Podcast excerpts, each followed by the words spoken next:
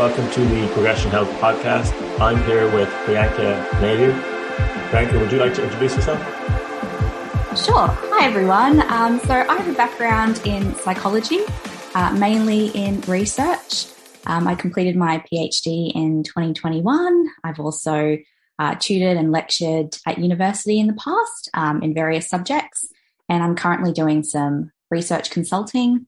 Uh, primarily, my research projects have seemed to involve questions that use social psychology frameworks. Um, and over the last year or so, I have seemed to shifted um, my interests and focus a little bit or expanded my interest um, and have been really drawn to understanding and applying psychology um, and research in psychology to support people's um, well-being and help people achieve their goals.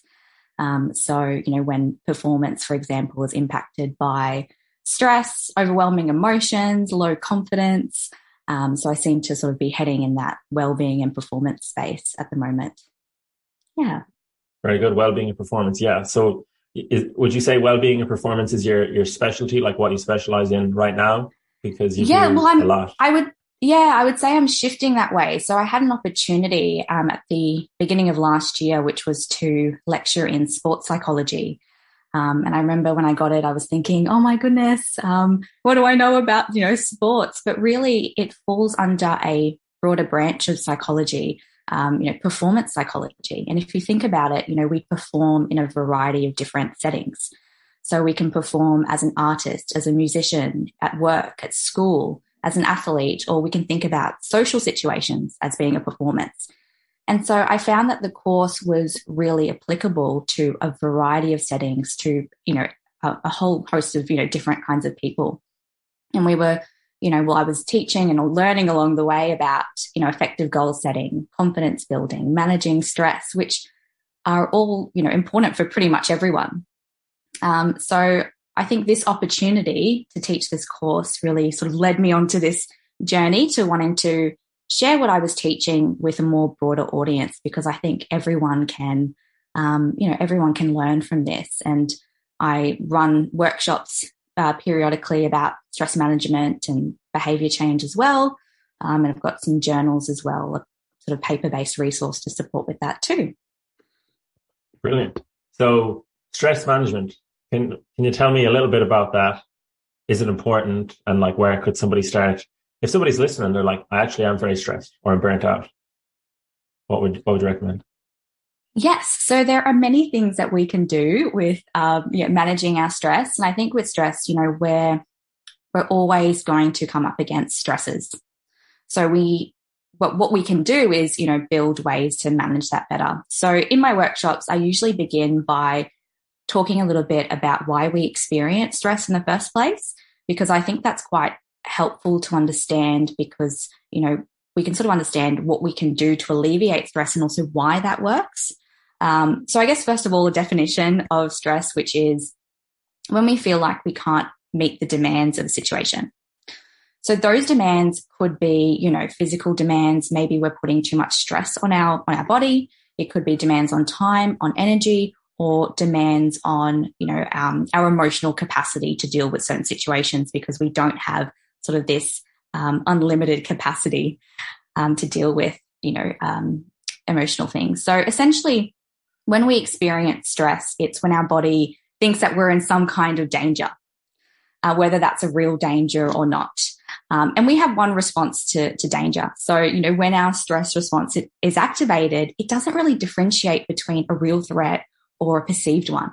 Um, and so we can react to, for example, you know, an axe murderer in front of us, you know, versus a conflict with our boss um, uh, in, in the same way. And so because we have this one response to stress, it means that our stress response is going to be, you know, more or less helpful um, in certain situations.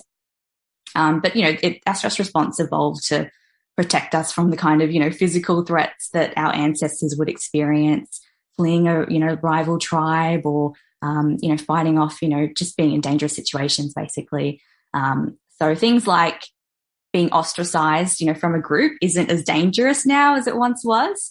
Um, but we still react to things like social exclusion, judgment, negative evaluations, you know, as if it's a life or death um, situation. So by knowing that, you know, we can then understand why sending ourselves signals of safety is really important. So, you know, practicing strategies that relax the body and relax the mind. So self talk I find really helpful for me. Um, and also, yeah, practicing those relaxation strategies. But I should say that sometimes, you know, when we do want to quieten our mind, it's easier to sort of um, do that through our body, you know, exercise and, um, you know, meditation, things like that. Um, yeah, so there are a number of strategies. So we can look at sort of the symptoms of stress, which is we've got the cognitive symptoms and the physiological. So um, we can target the thought component or, or the physical ones. So, you know, for example, it could be, um, you know, there's, there's, a whole heap of things we can do. Deep breathing. There's sort of a deep, um, deep breathing exercise that you can do to quickly sort of activate that parasympathetic nervous system, which is the nervous system that's, you know, um, helps us sort of calm, calm down. Um, and there's something called, I'm not sure if you've heard of it, progressive muscle relaxation. So it's when you yeah. So when you sort of tense your muscles and you release, and that's something that, you know, a lot of, a lot of athletes do as well. So before game day, for example, if they're really, if their body's really, really tense and, and, um, they're feeling really nervous about the game, they can sort of, um, yeah, tense up their muscles, release it. And that really helps you kind of identify what it feels like to be relaxed. Because I think that can be important. We don't sometimes realize how tense we are. So yeah, lots of things that we can do to, to manage stress.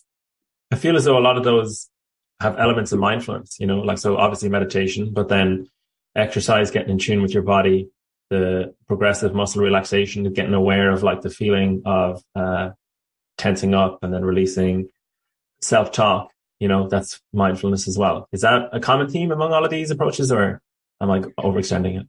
No, definitely. Because if you think about it, a lot of the time, you know, we might be ruminating about something that's happened in the past or we might be anxious about something that's going to happen in the future. And so, you know, anchoring yourself to the present moment, really being in the here and now can really help. And so there's one strategy that I love doing when I've got, you know, racing thoughts, you know, everyone has those sort of uncontrollable intrusive thoughts sometimes. And it's called a five step grounding technique. And it's when you use your five senses. So it can be, you know, what are five things that you can see? What are four things that you can feel? So using that, you know, you know, if you're trying to get into, you know, trying to sleep, you know, maybe like thinking about the the blanket, the, the warm blanket and all those sorts of things. Uh, three things that you can hear, two things that you can smell, and one thing you can taste. So that's a really, yeah, great technique um, that I love using that you can, you know, use pretty much anywhere. Wow. So how effective do you find that? I, have heard of it before, and I sort of, to be honest, I personally wrote it out off without even trying it. So, do you find that effective for yourself and with clients? Do they, do they find it works? Yeah, I think it's a lot of the time it's not just one strategy. You know, I think it's practicing a whole host of different things as well. So um, it's just knowing that you have this toolkit, you know, and you can access all of these different things. I think that can be really empowering because when you're in those moments, you know that actually there are things that I can do. There are things that I know that will will work for me. And so one thing that I find really helpful personally is journaling. So it's something that I think if you do consistently can really help. Sort of putting all of those thoughts on paper. There's something about I think writing it rather than typing as well um, that I find really just you know you yeah really therapeutic and it allows you to sort of create a bit of a distance between what you're experiencing, how you're feeling, and doing it over time, you can also see some patterns in behavior and start to to question things and and shift and, and change things as well. So I think, yeah, practicing a lot of things. I think really targeting the thought component and also the physical relaxation, um, I find the most benefit from. Very good, yeah. And you mentioned rumination. So like I know when I get most stressed, it's because I'm ruminating on something, you know, I'm not being mindful. So what is it about ruminating, getting lost in thought that is so, that, that can be so stressful for some people? Do you know yes. anything about that? So the way that we, yes, our self talk, it can, sometimes it can cause stress and sometimes um, it can exacerbate stress. So I think with with ruminating, like I said, you know, journaling really effective. Um, there is a technique that I like to use as well, and that I talk about, which is thought reframing. And so, some, you know, what you can do is think about sort of the unhelpful thoughts that you experience most of the time, or that sort of you know pop up a lot of the time. Write them down and think about a possible reframe for that. And so, what you can do when it comes up again, you can think about a thought or an action that triggers you to stop that thought. So, for example, if you've got a presentation or if you've got something that's really important and your thoughts are, I'm going to fail at this, I'm going to embarrass myself, all of those sorts of thoughts, have a trigger that stops you in its tracks. So, it stops the thought in its tracks. So, maybe, you know, shaking your head, um, saying stop, whatever it is. So, you stop the thought and then you replace it with a more helpful thought. And so that automatically shifts you in a different mindset from sort of um, avoiding threat to an opportunity mindset. Um, and so that's something that requires sort of consistent practice for you to then make it more automatic for you to then think in more helpful and balanced ways. Um, so that's something that that people can practice, and that's something that sports psychologists use as well with you know players if if they're experiencing unhelpful thoughts before game day or, you know, just before they need to take their shot, you know, it's reframing that um, as well. And, you know, changing, you know, shifting pers- perspective as well, thinking of things like an, um, like a learning opportunity, you know? Yeah. Absolutely. Yeah. So I want to come back to journaling, but for now, uh, have you heard of a term called doom scrolling? It kind of reminds me of um, like so obviously active versus passive scrolling is what I'm getting into on like social media. It kind of reminds me of ruminating, except in the virtual world, right? So like yeah. ruminating is like, you know, looking at a challenge and just thinking about it as opposed to taking action on it, right? So it's kind of like you're scrolling through the feed of whatever social media app you're using and not actually like, you know, being present with your thoughts. Is there, is scrolling on social media a form of rumination? Is that fair to say? Hmm. I don't know if it's a form of rumination. Um, I think it depends how you're using social media as well. You know, like there's a meta or systematic review that I've um, posted before on my social media page, and it really like the, the relationship between social media and anxiety and depression, for example. Um, it depends on a ho- host of factors. So it depends, for example, what kind of cognitive style do you have? So are you more likely to be a ruminator? Are you more likely to brood? And therefore social media might not be great, you know, for your mental health. So there's a, you know, a number of different factors, but I think potentially social media can make it more likely, um, to, yeah, to have these negative thoughts or these unhelpful thoughts because we, you know, we all make social comparisons. We make comparisons between um, you know, us and other people because it's a way for us to understand ourselves better. And we can make upward social comparisons where we're comparing ourselves to people that we perceive to be better off than us in some ways, or downward comparisons where we perceive, you know, we think we're better than other people, but we're more likely to make upward social comparisons in, um, you know, when we're on social media. And so that can impact mental health um, as well. So there are all these different factors, you know, if you're having a lot of positive interactions on social media, um, and you're you know you're using it as a way to connect with your friends and things it can actually have positive impacts to uh, on mental health so it really depends how you're using it um, how much you're using it and things like that yeah so it's like important to be mindful in the real world but also on social media as well because if you're making certain comparisons then that can obviously backfire yes definitely i think we all have a tendency to make those social comparisons and social media just makes it easy for easier for us to do so. So just going on comparisons, you know, you hear some people say like, "Oh, I need to compare myself," or it's useful. You know, for example, at work, they might say like, "Oh, I need to compare myself to this person so that like I have a job because if I'm worse than that person, the worse the, the you know the, the kind of uh, a certain person, then I might get fired, for example. So, yeah.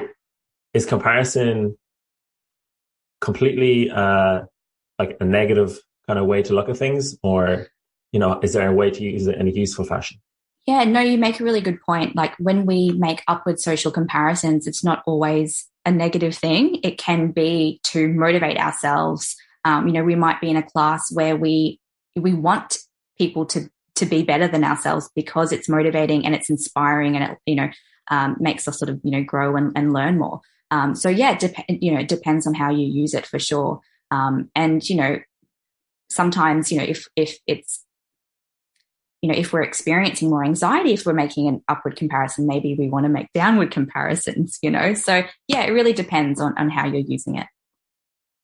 Yeah, and just something I've kind of spotted recently in my own use of social media, kind of just randomly came about is I'll see some other athlete, and I'm not sure how I came to this point, but it's like instead of saying like, "Oh wow, they're so much fitter than me" or whatever, it's like they have started to inspire me.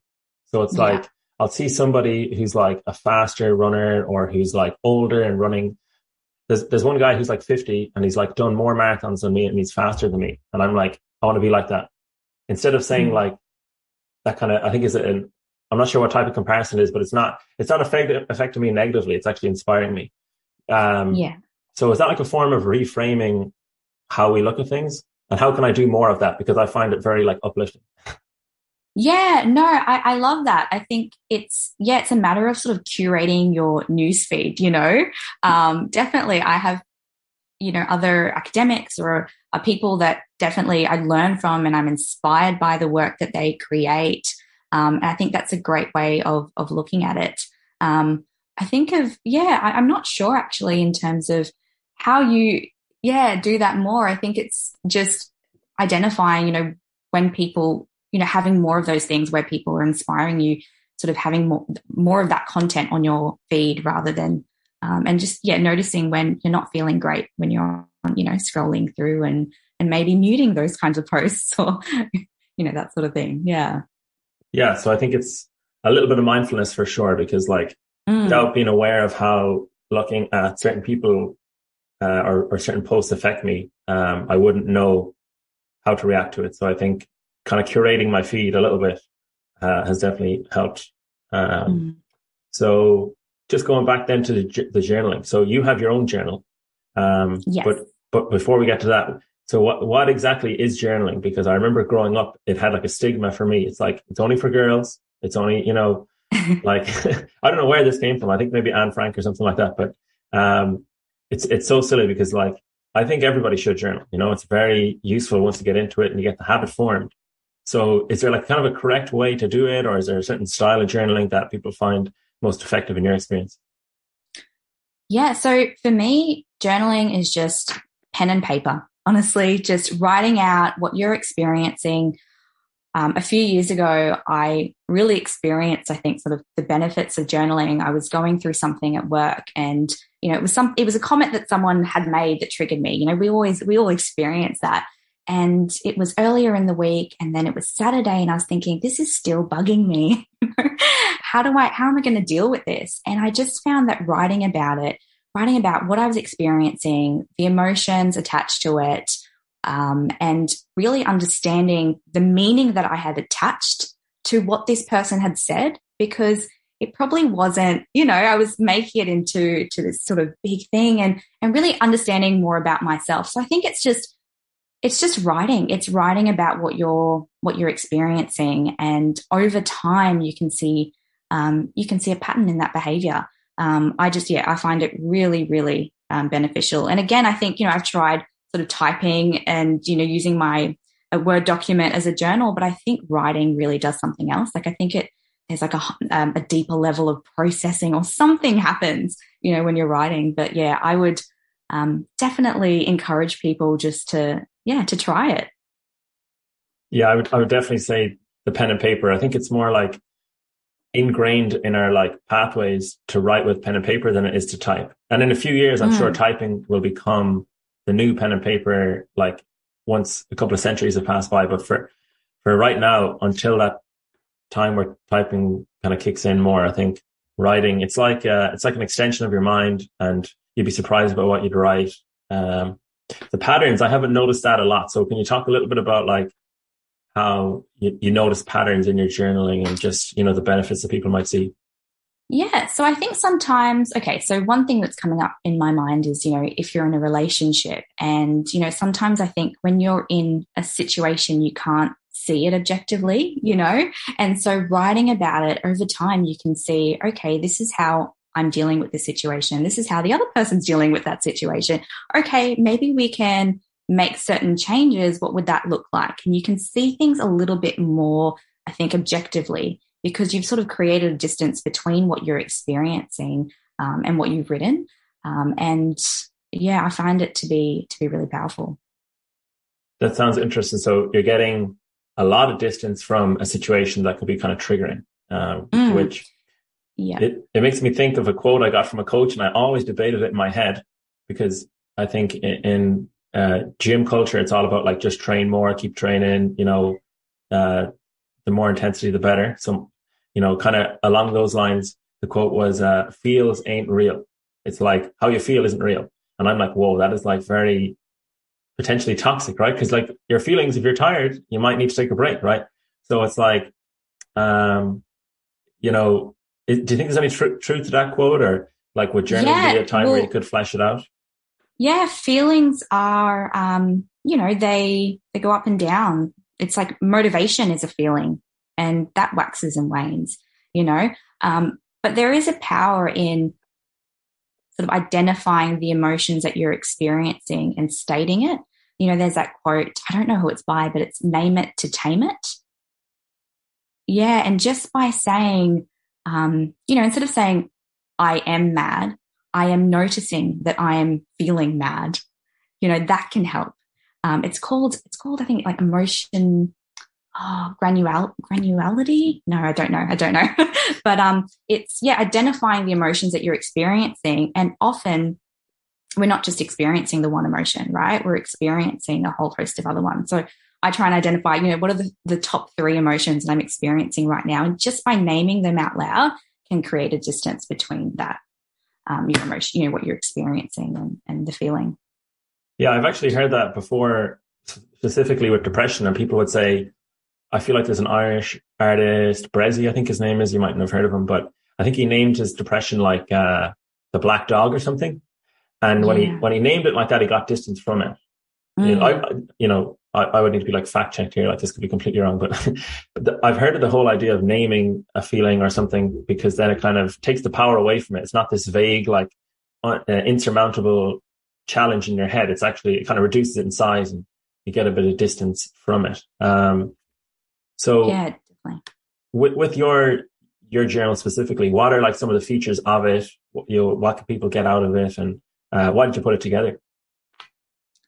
Yeah. So I, yeah, wanted to create a resource where I'm sharing, you know, information that can support people's well-being um, and using evidence, you know, based strategies, um, as well as things that have helped me personally. So I first created my well-being journal. It's not too content heavy. It's meant to be sort of like an exercise book. So I find that there's this, you know, there's a real gap between knowledge and action, right? You know, we know the things that we're meant to be doing, but we don't often apply it to to our lives. Um, and so, what I wanted to do was sort of provide people these, you know, you know, for example, um, my wellbeing journal starts by talking about creating habits um, and you know values and goals and creating habits that stick. And you know, there's prompts and exercise exercises there for people to think about how they can actually apply that, you know, straight away to to their lives. So, for example, um, I talk about habit stacking. Have you heard of habit stacking before? Yeah, yeah. I absolutely. BJ Fogg yeah, in his book, I've heard of that before. Yeah, yeah. Yeah, it's it's it's really great. Um, and so instead of just going, you know, this is what habit stacking is, which is um, if you want to create a new habit, it's pairing a exist, existing habit with a new one. And so those two habits together, um, sort of the initial habit cues um, the, the new habit. And so writing about that, but then also asking the person, you know, what habits do you want to create? How can you actually, you know, put this together? And so, um, yeah, I wanted to, to find ways where people can really apply what they're learning into their real life. So my wellbeing journal talks about, um, creating habits, like I've said, unhelpful self talk. So there's some exercises uh, there inspired by cognitive behavior therapy, and um, and I talked about the sort of you know reframing unhelpful thoughts and things like that. Um, sleep hygiene, sleep is so important for, for physical health and mental health, for everything. Um, and, and also just some relaxation um, strategies as well. And then, you know, ask people to, to think about their well-being goals for the day. Um, and then I've got the, the goal setting and behavior change journal as well. And that talks about 20 evidence based tips to improve goal setting and creating habits that stick to support long term behavior change. Yeah. Well, very good. So there's like a lot that people can work on uh, with those journals. So, uh, could you give an example of habit stacking that, like maybe you do or you've heard are effective for other people? Because I know I feel as though I haven't used it in a while, but I know it's very effective when I do use it. Yes. So one thing I did recently was I want to stretch more in the mornings. I get a really just tense, you know, my tense shoulders and back. So um, stretching in the mornings I find really, really helpful. Um, and I would forget all the time. Like, you know, it'd be midday in the afternoon and I'm like, oh crap, I, you know, I forgot to, to stretch this morning. Um, and so what I decided to do was stack that behavior into an existing habit. So in the morning, I'll always have a coffee or a tea or something. And so as soon as I make my tea, for example, I'll go to my mat um, and I will stretch. And so that's one way that I've sort of paired those two habits together. Um, I also find that visual reminders work as well. So actually having my mat in my lounge room so that I see that as a visual reminder in the morning too. Um, so both of those things together have been really, really helpful. Um, but you know, if you want to start a journaling practice, let's say, you know, if you have a morning coffee, maybe that's when you can you can journal. Yeah. Yeah, and just can you explain the kind of the visual cues as well? Because I find sometimes I'll try and leave out again when I'm being mindful. I'll leave out like a reminder for myself, like a sticky note of, you know, remember to do this or this is coming up or you want to focus on that. So, um, yeah, why are visual cues important if they are at all? Yeah, um, honestly, I think, you know, we're so busy that we often forget, you know, the goals that we're working on, the habits that we want to create. So having a visual reminder is, is really important. So, um, yeah, just, you know, having, you know, your sneakers near your front door, you know, if you want to go out for a run a bit more, if you want to eat more fruits and vegetables, having that at the front of the fridge, you know, things like that can really, can really help. Um, so, and that, and also making things easier for you to do as well. So the example of having the fruit, you know, the, the front of the fridge and then having things that you might want to avoid. Maybe you, you know, you're snacking quite a lot. You want to cut down and having that at the back of the fridge. Just making those slight adjustments can make really big changes to behavior. Yeah, actually, I used to think that it was like some really clever hack to like leave my shoes out to run or my clothes out to work out. And I'm like, you know, this is kind of nerdy or whatever. And then I'm just like, you just explained it there. And I'm like, no, it's literally easier. Like it's not, there's no complicated science behind it. It's like if my shoes are where I can see them, it's easier to run than if my shoes are in a cupboard and I can't see them. You know, it's not, it, there's no rocket science to it. It's like very, very straightforward. Yeah. Well, the thing is with our brains, we, our brains are pretty lazy. You know, we, it opts for the easiest thing that's going to give us the highest reward. So I find that helpful to remember. So if you're trying to cut down on snacks, having it within arm's reach of the couch isn't going to be helpful because your brain goes, okay, I need a sugar hit. I want that. Um, but if it's somewhere, you know, downstairs in the pantry or whatever, and you've got a bowl of fruit right in front of you, you know, you'll opt for the fruit. So, you know, little adjustments like that can really help. Yeah, that's, uh, that's so true. I think putting like the candy, the snacks that I have in the home, I put them out of sight and they're out of mind. And then I just typically don't, yeah. don't snack as much. Um, so going back to the, the stress. So you had a, a, stress management workshop. So you really got into the, the kind of the weeds of, of stress management. What was discussed there? And like, you know, what were the kind of the key kind of takeaways for, for people who participated? Yeah. So I think, um, yeah, with stress, what I like, I like to talk about sort of the fundamentals as well. You know, first having the fundamentals there, making sure that we're eating well, we're moving, um, you know, exercise releases a whole heap of sort of feel good hormones and chemicals that can help us manage stress. Um, and also quality connection. You know, having good support around you, I think makes a world of difference. So if you have the fundamentals there, you know, you're off to um, a good start. and also, you know, building good routines and habits um, are important to manage stress. So building, you know, routines and habits that incorporate all those things. You're eating well, you're sleeping well, you're practicing good sleep hygiene and things like that. Um, but really, I'll talk about also the the cognitive and the the physio- physiological sort of responses to stress, and we kind of go through different types of um, breathing techniques, for example. So um, we've probably talked about breathing techniques on this podcast before, but you know, ensuring that your exhale is longer than your inhale sort of activates the vagus nerve, which is um, involved in calming down our nervous system. So our vagus nerve is the longest nerve in our body, and it connects our brain to our gut, um, and it's sort of a two way in a two way direction. Um, and activating, yeah, that a lot of things that we can do to calm down our nervous system works by um, activating our vagus nerve. So things like humming can actually, yeah, stimulate the vagus nerve. Singing, gargling, so anything that's sort of using sort of vibrations in your vocal cords. Um, and and yeah, so but breathing is a very easy, easy way to a really quick way. Um, and then we talk about reframing unhelpful thoughts. So um, you know, some sort of journal prompts and things like that that you can use to really sort of critically analyze sort of your, your thoughts. So, um, you know, if you've got an unhelpful thought, um, thinking about what evidence do I have that that's true? What evidence do I have that that's not true? You know, and some strategies, you know, require a bit more time. Um, but we talk about, you know, strategies that can be done very quickly, um, or if you, you know, um, you know, have a bit more time. But also these things I like to think about them as the skills that we can, you know, we can build. So just like, you know, building a physical skill that takes time and repeated practice, right? So, you know, if you want to gain muscle, if you want to gain endurance and strength, you know that you need to put in time um, to build, to build those skills. So it's the same with mental skills. And I don't think we think about it in that way. If we want to build confidence, if we want to build mental resilience, if we want to manage stress better, we can do this with, you know, time and practice. Um, we can we can build these skills.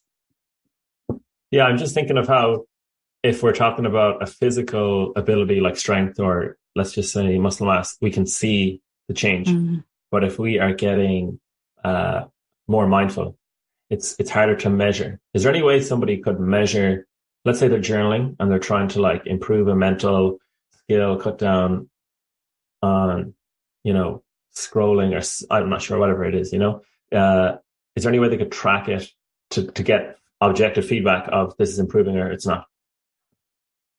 That's a good question.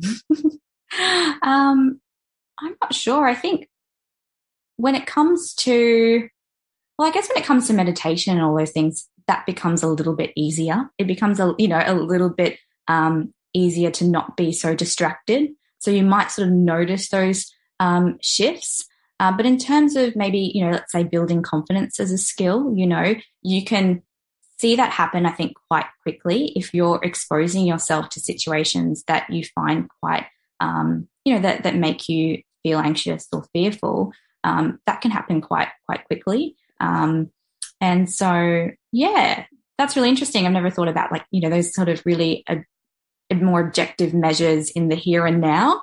Um, yeah, so I think over time you can sort of track that with your mood and things like that. But yeah, I think that's one of the the things why you know it's hard sometimes to um, feel motivated when you're doing you know when you're you know even even going to the gym. You know, it's not like you know you you come away with a set of abs you know if you hadn't had any before so one of the things you can do is trying to make the activity more enjoyable more rewarding while you're actually doing it so you know one of the the reasons why we make goals is because we want to receive some sort of long term benefit right we want to be healthier we want to be more fit whatever it is but we don't gain those immediate rewards at the time. So um, making it more enjoyable. So things like exercise for me, I don't like exercising. I'll be honest. It's very hard for me to get to the gym by myself.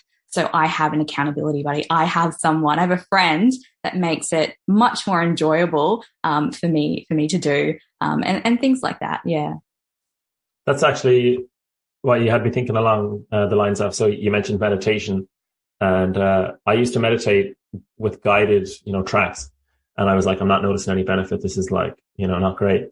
And then a friend recommended uh, silent meditation, and they're like, I swear by it, just try that. And then I was able to check in with this friend, and basically, I was able to like note the benefits I was seeing. And even, for mm-hmm. example, just doing something slightly more challenging, I was like, I'm I'm actually doing this habit now so I wasn't noticing any benefits, but the fact that I was making it a habit was kind of uplifting. And then uh, to have that that kind of buddy, like you mentioned, it just made it easier. So it's like that's a that's a good hack if you're finding it difficult to form a habit, is to like get someone else to like do it with you. Um, do you ever find that like is an effective way to form a new habit? Definitely, because I think there's two elements to it. There's it's more enjoyable if you're doing it with someone else. And also it's that social pressure. You don't want to let them down, you know. So I've actually started meditating um, with a friend. So we go to this these meditation classes.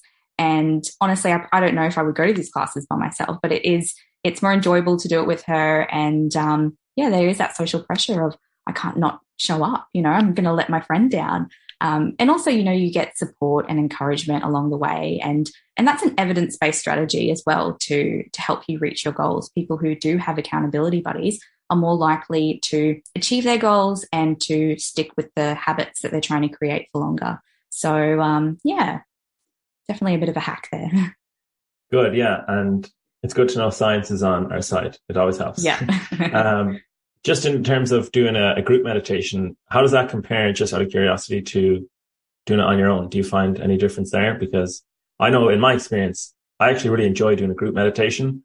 Uh, it just feels very normal. Whereas when I'm doing it on my own, I'm like, I'm going to finish early or I'm not going to do it. Or I feel it could, it can kind of feel weird because there's obviously no one else around you where there's no social proof to be like, yeah, this is just what we're doing right now, you know? So do you ever find it's easier in a group?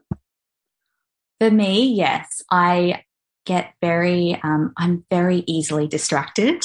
Um, and so if I do meditate by myself, it will need to be like a guided meditation. And I like visual imagery. So you can find some really great ones where, um, you know, they're, they're, telling you what to, to think about and what to imagine. And um, that I find quite helpful. Um, but I'm just not as likely to do it on my own. I, you know, if I say to myself, "Oh, I'm gonna, I'm to meditate," um, I think about, oh, I'd much rather do all of these different things. So I haven't, I've just started. So I think when I really, you know, when I really, you know, see those benefits we are talking about, I think I'll, you know, more likely to incorporate that. But yeah, I, I think it, it feels, it feels nice to do it as a bit of a community as well you know so the place that i go they're very social after as well they've got tea and things like that and um, yeah it's it's really nice i think if you join a community where the behavior that you know or the the habit that you're trying to create is the norm that can also help you as well. So you know if you're wanting to run joining a running club those sorts of things if you want to read more joining a reading club um, that can really help. If you want to lower your stress join a, a workshop. Yeah exactly. So just going back to the workshop uh, so like is is stress like really common right now? Like, is burnout common? Like, um, because, you know, sometimes, like, say, I would personally feel stressed, but I'm like, maybe it's not the norm. Or is there any kind of like general statistics on stress? Like, as, as a, you know, in, in, I guess you're in the East, but in the West, like, or in the world, what, what are the levels of stress like right now? Do you know any idea? Gosh, I don't actually know the statistics, um, but I think yeah, stress is unavoidable. You know, I think we're all juggling a lot of things. Um, there are so many things that cause stress um, school, health, finances, all of the above, cultural and societal expectations, even change can cause stress. So, you know, things that we can't predict, things that we don't have control over can elicit a lot of a lot of stress and anxiety in us. Um, yeah, I think that stress management for everyone, we can you know, we can build skills, we can strengthen this, we can be better at managing stress because it is unavoidable and, you know, it's just a fact of life, really. Um, yeah. And just in terms of like the different types of stress, is there, is all stress bad or is it like, I've heard of like eustress and stuff like that. So like, is stress just necessary for like growth or sort of like skill acquisition? Is that like a fact of, of change? Yeah. So no. So stress is not all bad for you. So in fact, there is a inverted U relationship between stress and performance. So up to moderate levels of stress, it actually aids performance. You know, it, it helps you feel more alert, focused, vigilant. Your muscles are more prepared, activated um, up to a certain point, and then with high levels of stress, it can um, you can see sort of detriments to performance. But there is actually an interesting study that looks at how how bad stress is for you. So it found that whether you perceive stress as affecting your health matters. And this comes from a study conducted in, oh, was it? I think between 98 and 2006. It was published in 2011 and they looked at, I think it was like 28, 29,000 participants, um, US participants, and they found that people who stated that they experienced high levels of stress and perceived it to be impacting their health in a negative way actually showed a 43% increase in premature um, death. So that's a huge number. Um, and so people who reported high levels of stress but didn't believe that their stress was harmful were not as likely um, to see those negative impacts. Um, so it seems like it's not stress that's bad for you, but the perception of it is. Um, you know, the perception of stress being bad for you is bad. Um, and I think it comes down to what's called locus of control, you know, which is whether we believe that we have control over something in our, in this case, you know, health. Um, so feelings of autonomy and believing that we have control over something uh, or control over our own life seems to be really important to us. You know, believing that our health is in our control, um, and it's not only linked with better health outcomes, but also uh, mental health outcomes. We see lower levels of stress and anxiety, um, and actually, it sort of reminds me that one of the topics that I discuss in my workshop is called stress reappraisal um, which is reframing our feelings of stress and anxiety. So when we feel stress, we often tell ourselves, you know, just relax, you know, just calm down. Um, but it doesn't work because being relaxed and feeling anxious are two very different emotional states. And so our brain and body just doesn't buy it. Um, so if you think of, you know, symptoms of stress, right? You've got high cortisol, your heart rate's elevated. Um, and that's also present when we feel excitement. And so it's much easier to trick your brain into believing that you're actually excited um, than it is to trick your brain into thinking that you're calm when you're, you know, really quite stressed. Um, so, you know, next time you're feeling nervous, you know, you can, you can try saying that. Um, I do that a lot actually. So when people go, how are you feeling? I'm really excited. um, and I think one of the reasons it, it helps is because we tend to link stress to having negative impacts on performance and health, um, but we don't do the same with excitement.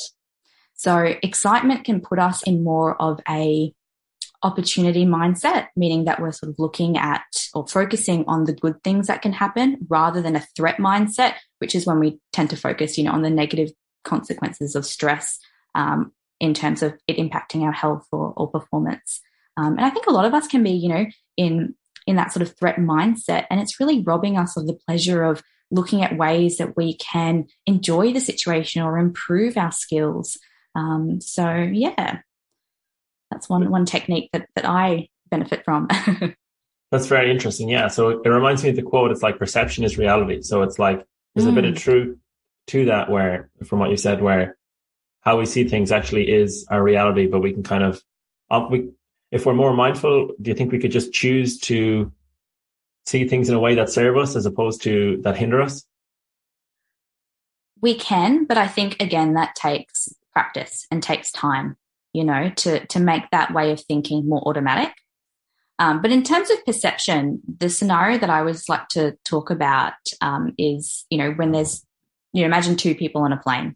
You know, one person's really relaxed they're looking out the window, they've got their headphones in, they're playing their favorite music, um, and they're just enjoying their time. And then you've got another individual, let's say, sitting right next to them, they're gripping their seat, they're terrified, you know, they're having all these thoughts, like doom and gloom thoughts. Um, and so they're experiencing the exact same situation, um, but having entirely different perceptions of threat. And so that percep- so it, you know, it's often not the situation that's eliciting stress and anxiety, um, but it's our perception of it that, you know, we, we're in danger we're not, um, that can be unhelpful. Yeah, absolutely. I'm just thinking of, um, recently I noticed I was like tensing up in my body and thanks to like, you know, the kind of quiet meditation I've been doing recently, I was able to like recognize that. And instead of being like, I'm tense, so therefore I'm stressed. I was able to like stop myself and be like, like there's no actual threat here, like relax. And then it was able to like dissipate a little bit. But, um, yeah, I think, you know, even thinking of a workout, for example, it's like I'll put on more intense music in a workout to sort of get my heart rate up and get more like psyched up for, for the workout. So, um, yeah, it's like just, I'm thinking of the progressive muscle relaxation. Like, have you a lot of experience with that? Because as I said already, I kind of I tried it, didn't find it that effective, but do you, uh, you think it works well for most people? Yeah, I think it's something that a lot of sports psychologists and coaches use with athletes. Um, I do, I do use it. I hold a, like a lot of tension sort of in certain areas, like my, my hands, I kind of tense my hands up and, um, and sort of my neck and my jaw. And I don't realize that I'm tensing until I'll do something like progressive muscle relaxation um, where you're tensing and you're releasing, and that release, you realize, okay, this is what relaxation feels like, right? Um, and you know, sometimes you don't have to do, you know, progressive muscle relaxation. You can just say to yourself throughout the day, you know, stop tensing or relax or just rolling your shoulders back and things like that. Um, and having, yeah, having those little, I guess, statements throughout the day or mantras or whatever it is um, to help you. Yeah, just kind of tuning into your body, I think is, is a very useful thing to do to mm. appraise things more effectively. So an, another post I saw on, on your social media was uh, decision fatigue demonstrating uh, research studies that show that the impacts of ego depletion. So decision fatigue, I've heard of that before. And then I've heard of things like our ego and stuff like that. And so like, what is decision fatigue, um, and, and ego depletion? And how do they like tie into stress, if at all? Yeah. So decision fatigue, it's when the quality of your decisions deteriorate with repeated decision making.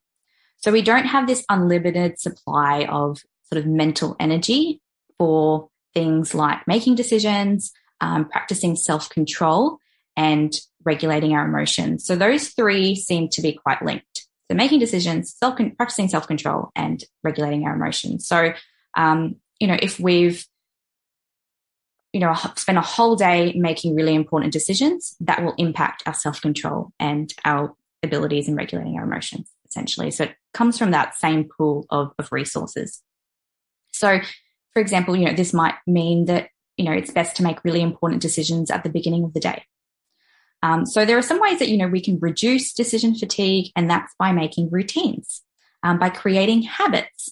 So habits are you know the the non-conscious or the unconscious sort of things that we do during the day. So you know we we don't really think about when we're putting our seatbelt on when we're brushing our teeth for example. That's a habit that we already we do. We don't decide whether we're going to brush our teeth in the morning or i hope not. You know we don't decide whether we're going to put our seatbelt on. Um, so creating routines where we're minimizing decision making. And that means you free up you know brain space for important decisions during the day that's why you hear, you know, Steve Jobs and I think it was Obama, they wear the exact same outfit, um, same clothes to work every day. Um, and that's because, you know, that's one way you can reduce the impacts of decision fatigue by not having to, to make that um, decision. Um, and also things like, you know, making sure that you're having breaks during the day, um, you know, sleeping well, sleep's really important. Um, and trying to just, you know, automate some of your daily tasks by creating a routine. Um, can can help as well. So you know, not deciding oh, should I go to the gym or not? Just sort of having that as part of your your routine, you know, on a Wednesday, on a, you know, whatever it is. So you mentioned values earlier, and if we're forming like a routine or a schedule for the week or like for months, is it almost like a, it sounds like it would be anyway that we'd need to know our, what we value in order to make a routine. I don't think you, is it possible to have a routine without knowing your values, do you think? Or are they, do they kind of go together? Yeah, I guess they do go together, right? So, you know, if you're valuing your health, if you're valuing, um, you know, learning, all of those things are going to tie into the habits that you want to create. Um, so I guess values are like, you know, they say like a compass that sort of guides, you know, you on, on your path. Um, and when you sort of steer too far away from it, you can kind of, um, you know, I think you feel it, right?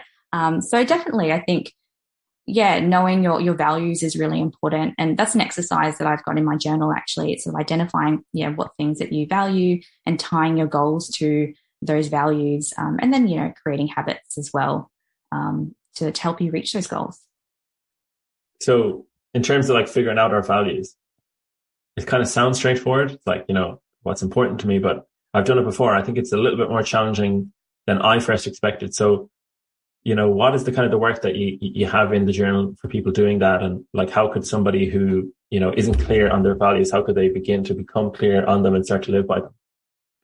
Yeah. So I think, yeah, it's, it's identifying what's really important to you. Um, when I was trying to narrow down my top three values, I actually, I did the opposite of that. And I was thinking, what are the things that really, um, really aggravate me? You know, what are the, some of the situations that I feel really um, that sort of light me up and I want to, you know, I want to talk about. And um, and that was another way that I found, you know, for example, respect. Respect is for me a very important value. So if I see disrespect, if someone disrespects me, um, that's something that you know really makes my blood boil. Um, but you know that's one strategy. So I think really sort of reflecting and, and thinking about what's important to you. Lifelong learning is also something that I think is really, really important to me. And that's by looking at sort of my, my, you know, what I've been doing. I've done, done a lot of study, um, you know, uni, undergrad uni honors, um, postgraduate. I've just started lifestyle medicine. Like I'm just always studying. And that's definitely one of my values. So I think, you know, it's, it's a combination of things. It's looking at your past behavior. It's looking at things that are important to you. And, and yeah, narrowing so, it down that, yeah got yeah narrowing it down. Yeah so and then once you, you narrow it down um, does it make things like decision fatigue and ego depletion like less of a factor? Like does it make uh, making a schedule or a routine like more straightforward? Yeah i think so. I think keeping in in mind what your values are and creating goals from that can help. Um, and then yeah so i like to sort of think about my values and then go from there. Then goals then you've got creating your your habits um, and then trying to you know build these routines. Um, I do want to say as well though with creating habits and building routines because I know that you know it's the end of 2022 and it's you know the beginning of the new year it's when we like to create all these big goals for ourselves. But work on creating one or two habits at a time. I think sometimes we go okay new year we want to change everything. We want to change how we're eating you know like all of these different lifestyle factors uh, but really focusing on one thing at a time is important and thinking about what sort of your your keystone habits are. So you know your keystone habit what is that one habit that has all of these positive impacts on other sort of other behaviors in your day? Um, so you know for me it's it's sleeping well. If i'm sleeping well then i'm much more productive. I'm not going to be easily distracted and you know scrolling on my phone for for ages um, I'm more likely to eat better. I'm more likely to exercise, all of those things. So actually focusing on my sleep as number one um, is really helpful for me. So thinking about, um, yeah, what's the, what's the one habit or the, you know, one or two habits that you can really focus on at the beginning of the year. And then you can, you know, create habits. What, when, when, when that becomes a habit, you know, you can sort of stack more onto it. Yeah, absolutely. A keystone habit is so important. I find like for me, it's exercise and once that's mm-hmm. like taken care of in a day, it's not like I have a great day, but it's like almost I never have a bad day if I get like some form of exercise in. So yeah, it can really like you can almost stack habits then really. You could, you know, you get the keystone habit in place and then you, you have it stacked then. Um, exactly. Yeah. So just another post you had uh, was on immediate rewards or delayed rewards. Um, so which predict, you know, long-term goals. So like kind of like talking about habits again. Um, like are immediate rewards just a terrible way to go about like forming uh, long-term habits? Or do we need like a mix of both? Or you know how do we go about forming habits and goals? Yeah no immediate rewards are actually really important. So i was mentioning before you know when we set goals we, we're often thinking about these long-term delayed rewards that we're going to receive. Um, but actually, the research suggests that we tend to stick to goals when we enjoy the pursuit of them. So um, when it's immediately rewarding. Um, so, you know, the way that we can use that sort of research is by making it more enjoyable. So, you know, if you want to eat healthier, how can you make eating healthier more enjoyable? Maybe your favorite smoothie in the morning and you're adding more vegetables to it, or your favorite pasta sauce and you're adding more vegetables to it, or whatever it is. Um, if you're, you know, exercising, I do it with a friend that's making, for me, it's those immediate rewards. I'm enjoying my time with, with my friend. Um, so, yeah, trying to create immediate rewards because motivation waxes and wanes. Um, and we can't always rely on our motivation um, to keep us going, even though we really want to improve our health. You know, we, we also need those immediate rewards whilst we're pursuing that goal. Very good. Yeah. Um, what kind of like immediate rewards would you recommend uh, for like, let's just say someone, you know, that I work with, they're commonly trying to change their nutrition.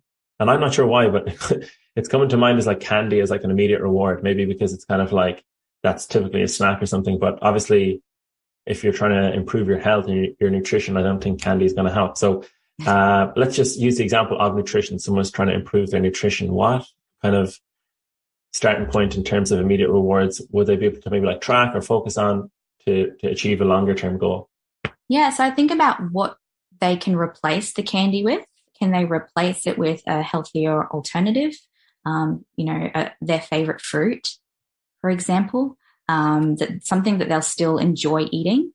You know, it might not be as good as candy, but you know, it's still a replacement. So I personally find that for me, stopping behavior, I find that that quite hard. You know, saying I can't have this, um, that to be quite difficult. So I like replacing it with something else. Um, but yeah, finding different ways that you can make that enjoyable. Um, so you know, think about yeah what their what their favorite things are to eat, and just either replacing it or um, adding something to it, adding you know lentils or vegetables or you know fruits and things like that to the meal, um, and and go from there.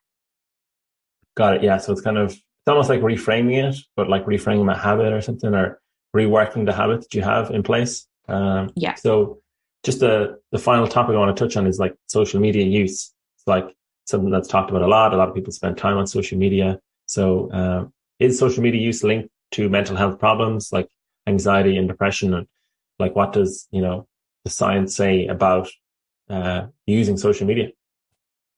Yeah. So sort of touched on this study a little bit before, but it was um, there's a systematic review that was done. So essentially, they looked at a number of, of studies. So they found that there were studies that found that there was a um, a link between social media and lower levels of depression anxiety, and some studies that found a higher level, um, and then some studies that didn't find any sort of relationship. So they looked at okay, what's actually going on here. Um, and often, you know, there isn't a clear cut relationship between all these variables. There are a number of moderating factors. So factors that make it more or less likely that, that something will, um, you know, will occur or will lead to depression or anxiety. And so it, it really, yeah, it really matters, you know, um, you know, there's individual characteristics that matter. So the cognitive style of the person, so I mentioned before, whether they are more likely to ruminate, um, whether they're you know experiencing mainly you know positive interactions or negative interactions those sorts of things. Um, so i really think it depends on on the person um, as well as how they're using it.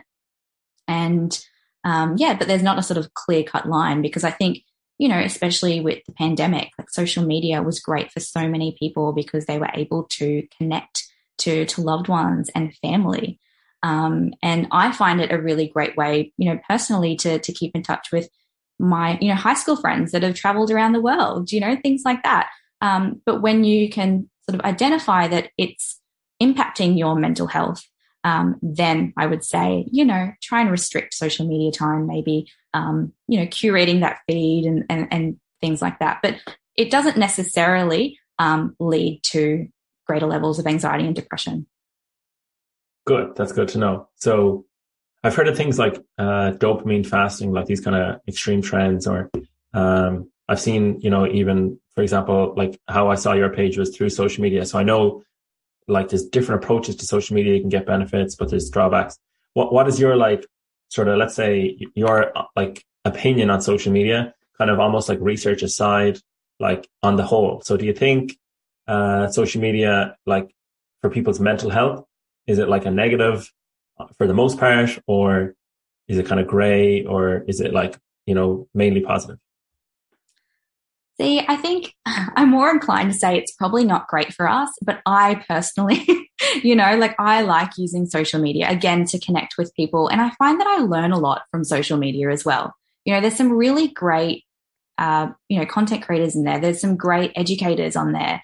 Um, but yeah, so I think it is, it is something that I think we're all addicted to. And I think we need to use it more mindfully um, I think, you know, we, you know, we need breaks during the day and we often reach for our phone when we need a break when really, you know, we should go for a little walk or we should, you know, do something else. Um, and I find that there are some, some periods where, you know, time where I'm, I wake up, I'm on my phone, I'm on my phone during the day, at night, and and I have to leave my phone in a different room. I have to make it more difficult for myself to to get on my phone. Um, so I think there's, yeah, positives and negatives. I think it just, yeah, it depends on how you use it. But yeah, I mean, I'm not sure. I think, I just think about the younger generation and, you know, and bullying and all of those things and those comparisons that we make. And because we see the best of people's lives, you know, and we're comparing that to how we're feeling right now, which might not be, you know, the best. So it can be, yeah, it can be quite damaging. I think yeah, I think that we need to find ways where we're not, we're just not on it as much. We're experiencing the real world. You know, we're experiencing, um, experiencing life more instead of, yeah, we need to find different ways, I think, to relax as well. I don't know. It's a tough one. yeah, it really is because there's a lot of benefits and there's a yeah. lot of drawbacks. I heard a great quote. It was like, uh, sometimes uh, especially on so you can do this at any time, but especially with social media, we compare our insights or our internal world to someone's external world, which is, mm-hmm. of course, like, you know, that's a terrible way to compare because you have no idea what's going on in someone else's world. Um, but Priyanka, this has been great. Thanks very much for your time. Is there anything you want to uh, tell people about, plug, uh, or wrap up with any final message before we finish up? Yeah, I just want to say thank you so much. It's been such a pleasure to talk to you today, Ross. Um, if you want to find me, I have um, a social media page called Interested in Research. So it's an Instagram um, research account. And I've also got a website, interestedinresearch.com. Um, there's my uh, workshops there and resources and, and, things like that. And you can contact me through the website. So, yeah, thank you so much, everyone. Yeah, you're welcome. And uh, your page is great. I found uh, a lot of use from it, and especially post on the stress management workshop. So keep up the good work and we will have you on again. Okay.